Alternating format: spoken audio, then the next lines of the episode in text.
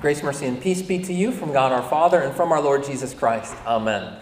As I mentioned at the outset, tonight we're beginning a 4-week series through Paul's letter to the Colossians. It can be easy to overlook some of these smaller letters of Paul. They just get mixed in or maybe lost among Romans and 1st and 2nd Corinthians. But within this little letter to the Colossians, there are some great riches of God's truth for us to delight in over the next few weeks, and I'm excited to delve into it.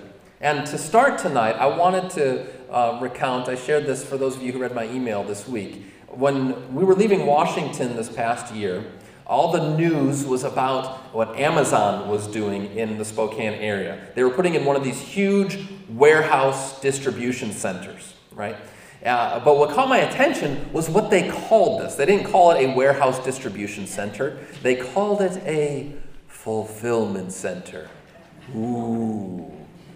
And if you ask Amazon, why do you call this a fulfillment center? They say, because here we fulfill the orders of our customers. And fair enough. But, you know, I can't help but get a little bit skeptical and cynical about these things at this point, because I think that they have this notion, and maybe it's a fair enough in terms of our culture, that, okay, if you want to find fulfillment, you can order it from Amazon, and you can get it in 2 days.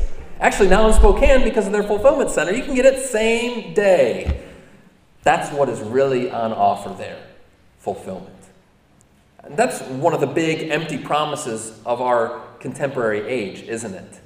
That if you have just a little bit more stuff, you will finally be fulfilled. Now, I don't want to give the impression, though, that it's only in our time that there were these sorts of empty promises. And in fact, Paul writes his letter to the Colossians because they, too, were encountering some empty teaching. Not the sort of thing that we're dealing with today, at least not in this respect. But still, there were all sorts of things that were on offer that Paul, as he is writing to the church in Colossae, he wants to say, look, you guys, these are lies. You have the true fullness of truth in Christ. In fact, he says more than once, in Christ, all the fullness of God dwells. And the gospel writer John, he writes at the outset of his gospel, from Christ's fullness, we have all received grace upon grace. We are full and can be fulfilled only in Jesus, in contrast to all of the empty promises of our world. And so over the next 4 weeks, we're going to be seeing how Jesus is our true fulfillment center, if you'll pardon the phrase, how he is the source of our fullness. And next week, we'll look at how it's the fullness of God's promise. In 2 weeks, the fullness of truth. And then in 3 weeks, the fullness of life. But tonight, the text that we heard from Colossians chapter 1, and I encourage you to keep your worship folder handy as we'll be referencing the epistle reading from Colossians.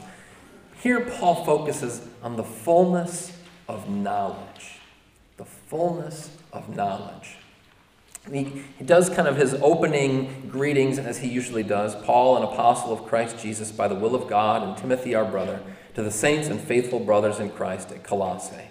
And he offers some of his thanks, the thanksgiving that he has for the Colossians in verses 3 through 8. And I want to really focus on the next paragraph, verses 9 through 14, because here is where we really get into the meat of it as Paul prays. He prays for the Colossians. And what does he pray? It says in verse 9, and so from the day that we heard, we have not ceased to pray for you, asking that you may be what? Filled. Filled with the knowledge of his will, of God's will, in all spiritual wisdom and understanding. Paul prays for the Colossians' knowledge, for the fullness of their knowledge. For us to understand the fullness of this knowledge, we've got to talk a little bit about knowledge itself and knowing and how we know well in this full biblical sense. There's an author, a novelist by the name of Walker Percy, and in one of his novels, a character has this line. He says, you can get all A's and still flunk at life. You can get all A's and still flunk at life. You think that's true? Yes. And I might paraphrase that and say, you can get all A's in confirmation class and still flunk at the life of faith. Why would that be so? Well, it's because there's two different ways of knowing. Both of them are important, but Paul wants to lead us especially to the second kind of knowing. And the two kinds of knowing, I want to put it this way. There's different ways that we could describe this, but the two ways of knowing, I'll call it abstract knowledge and personal knowledge. Now, abstract knowledge is like the way that you learn multiplication tables, right? You memorize some math facts and you commit it to memory. It's important. It's a building block for knowledge, but it's very abstract and objective and rational. That's what we many times think of, the knowledge that we learn, even that we learn about the scriptures. It's a kind of abstract knowledge. It's knowing about stuff, see. But there's another kind of knowing, a deeper knowing, what I would call this personal knowledge. Personal knowledge isn't so much knowing about, but it's knowing intimately. It's knowing familiarly. Familiarly? I'm not sure that's a word, but we'll just go with it. Every week, Pastor makes up new words, so there it is. It's not this kind of rational knowledge, but it's relational knowledge. It's not the way that you know the math, the multiplication tables. It's more like how you know how to ride a bike. You don't read, riding a bike for dummies. You spend time in it. You experience it. And the more that you do it, the more that it just becomes, like we say, second nature. See? Now, both of these are important, and I would say that you can't really get to that deeper personal knowledge unless you also have some of that abstract knowing about. You can't really get into a deep relationship with a person, for example, if you never learn their name. That name would be part of that abstract knowledge. Just something that you need to know, a fact that you got to know about somebody if you're then going to go into that deeper level of personal knowledge. Are you with me so far? So in the Hebrew language, they have this beautiful word for knowledge. It's the verb is yada. Let me hear you say yada. Yada. And this is where you say yada, yada, yada, right? And I don't know this for certain, but I actually think that comes from this Hebrew word, because yada, yada, yada is a Yiddish phrase, which is a Hebrew offshoot, which is, okay, so more than you need to know. But I have a theory. I haven't checked it out yet.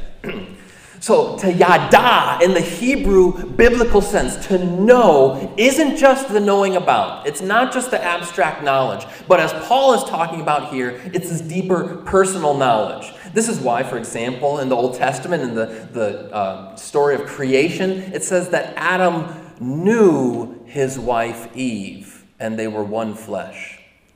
Now, not to get too deep into this, but when Adam knew Eve, he didn't just know her name. Are you with me? See, this Hebrew yada notion of knowledge is more than just head knowledge. It's heart knowledge. See, it's a relational kind of knowing. It's the fullness of knowledge. And that's what Paul is praying for here for the Colossians, that they would be filled with this knowledge of God's will in all spiritual wisdom and discernment. Let's go on then. As we're reading through here, he says, so we pray that you might be filled with this knowledge. Verse 10, again, I got to add the verse numbers in your reading so you can follow along more easily. It says, so as to walk in a manner worthy of the Lord, fully pleasing to him, bearing fruit in every good work, and increasing in the knowledge of God, being strengthened with all power according to his glorious might, for all endurance and patience with joy, giving thanks to the Father who has qualified you to share in the inheritance of the saints in light. Paul often does this in verses 9 through 12 in the original Greek that he wrote in. It's just one sentence. It's one long run-on sentence. I often say this. Paul would have failed English class. Because he spoke Greek. That's what, no. But this is a common thing in Greek. Just runs on and on and on and on. The reason that he does that is Paul is showing that this knowledge is not a sterile, fruitless knowledge, but it is a fruitful knowledge. It can't help but bear fruit in how God's people walk, which is, again, that biblical way of talking about how you live, your walk of faith. It comes forth in your way of life. But we all know examples of this where it doesn't seem to work that way. When I was telling people that I was going to seminary some years ago, there were some people who were a little bit skeptical about this, and they said, oh, you mean you're going to cemetery where faith goes to die? This is an old saw about going to seminary or theological graduate school, what have you. And the idea is, well, you're just going to learn all of this knowledge, all of this abstract knowledge, say. But it's not really going to enliven your faith. And it could be just the opposite. It's just going to deaden your faith because you're not going to have that vibrancy. Now, can that happen? Does that happen? Sure, I would say that can happen. It was not the case for me, though. It was not the case for me. As I delved deeper into the scriptures and into the teachings of the faith, for me, it just brought it even more alive. I mean, look, this is why I do what I do. Because I want you to be able to grow deeper in faith, not to be content to skip along the surface like you're in one of those ski-doos out there. I want you to do deep dives into the Word of God so that the more that you know the fullness of knowledge, then that knowledge does bring forth fruit. This is just what Paul is saying. He says, look, it's going to be fruitful in your life, bearing fruit in every good work. Then you're going to be strengthened in steadfastness and endurance, giving thanks with joy to God. Boom, boom, boom. It all comes out. And why would that be? It's because this knowledge forms a virtuous cycle. We all know what a vicious cycle is, right? It's when a bad thing happens and it just leads to another bad thing, to another bad thing. A virtuous cycle is when you have a good thing happen, and then it leads to another good thing, and another good thing. The deeper we go into the fullness of knowledge, the fullness of God's truth, it becomes this virtuous cycle, because you begin to know God better, you know His truth better, and that leads to deeper gratitude and joy as you know all that He has done for you and me. And that leads us to strive to live in accordance with what we believe, to love our neighbor as ourselves, to show forth the fruit of our faith, and on it goes. And the more that we live into that, as our actions flow from our knowledge, then it doubles back and it reinforces that faith, see, into that virtuous cycle. Now, someone will say to me, maybe you'll say to me, well, then why don't I always bring forth this fruit? Pastor, I do read the Word. I come to Bible study. I'm trying to grow in knowledge. And yet sometimes I'm still just a jerk, right? So why doesn't this always just work real easily? And I'd say there's two answers that I could give to that. One, you are bearing fruit in ways that you don't even realize. Even when you reflect on your own life and you think, God, I'm not bringing forth the fruit that I want to be giving to honor you and to serve others, I can promise you that the Holy Spirit is still active within you. You think of Jesus speaking to the sheep and the goats, right? When I was hungry, you fed me. When I was naked, you clothed me, etc., etc. And you remember their response? They say, excuse me, Lord, when did that happen now? They're surprised. Why are they surprised? Because as Christians, we're not constantly just reflecting on ourselves and taking stock of all the fruit that we have borne. God is bearing fruit through you constantly, even when you don't realize it. It's the first answer I would give. The second answer, why our knowledge doesn't always translate perfectly into our actions, is because we still have the sinful nature, see. There's another variable in this mix. It's not just I know more and then I automatically live better. But we all know that you can know stuff, and somewhere between the head and the heart, the sinful nature can be like, yeah, you know what, I'm just not going to do that today. I know that I should love my neighbor this way, but I kind of just want to go watch Netflix, right? So there's that variable in it, too. But even still, as we deepen in knowledge, the Holy Spirit uses that to bring forth fruit in our lives. One last thing I want to say here as we conclude this passage is Paul lays out this fullness of knowledge. This fullness of knowledge is founded on the redemption of Christ. Let me read for you the last sentence here of this passage. It says, He, God, has delivered us from the domain of darkness and transferred us to the kingdom of His beloved Son, in whom we have redemption, the forgiveness of sins. See, the fullness of knowledge is founded in the redemption of Christ, because you have been claimed by Christ, because you have been transferred into his kingdom.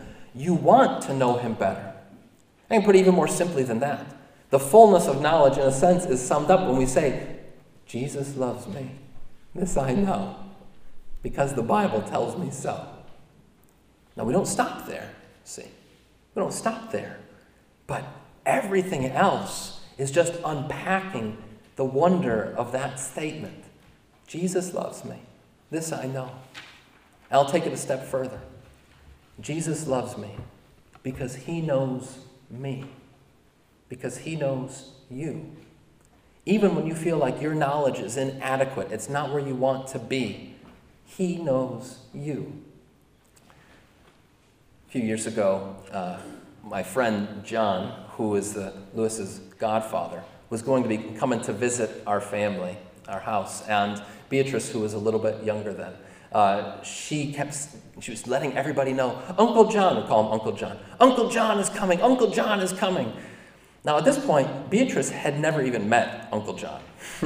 It had been a few years since we had seen him. He was coming to visit, but she was getting so excited. She was telling everybody, Uncle John is coming. Uncle John is coming. And I say to BC, BC, you don't even know Uncle John. Why are you so excited? And she says, but he knows me. But he knows me. See, Christ knows you. And because he knows you intimately, because he loves you desperately, we strive after the fullness of this knowledge, not being content just to know a few things about God, but to live into this relational way of knowing him. As we love and serve our neighbors, as we study the scriptures, as we dwell together in the communion of saints in his church, we know him better. Him who already knows us perfectly. Amen. May the peace of God that surpasses all understanding keep your hearts and minds in Christ Jesus. Amen.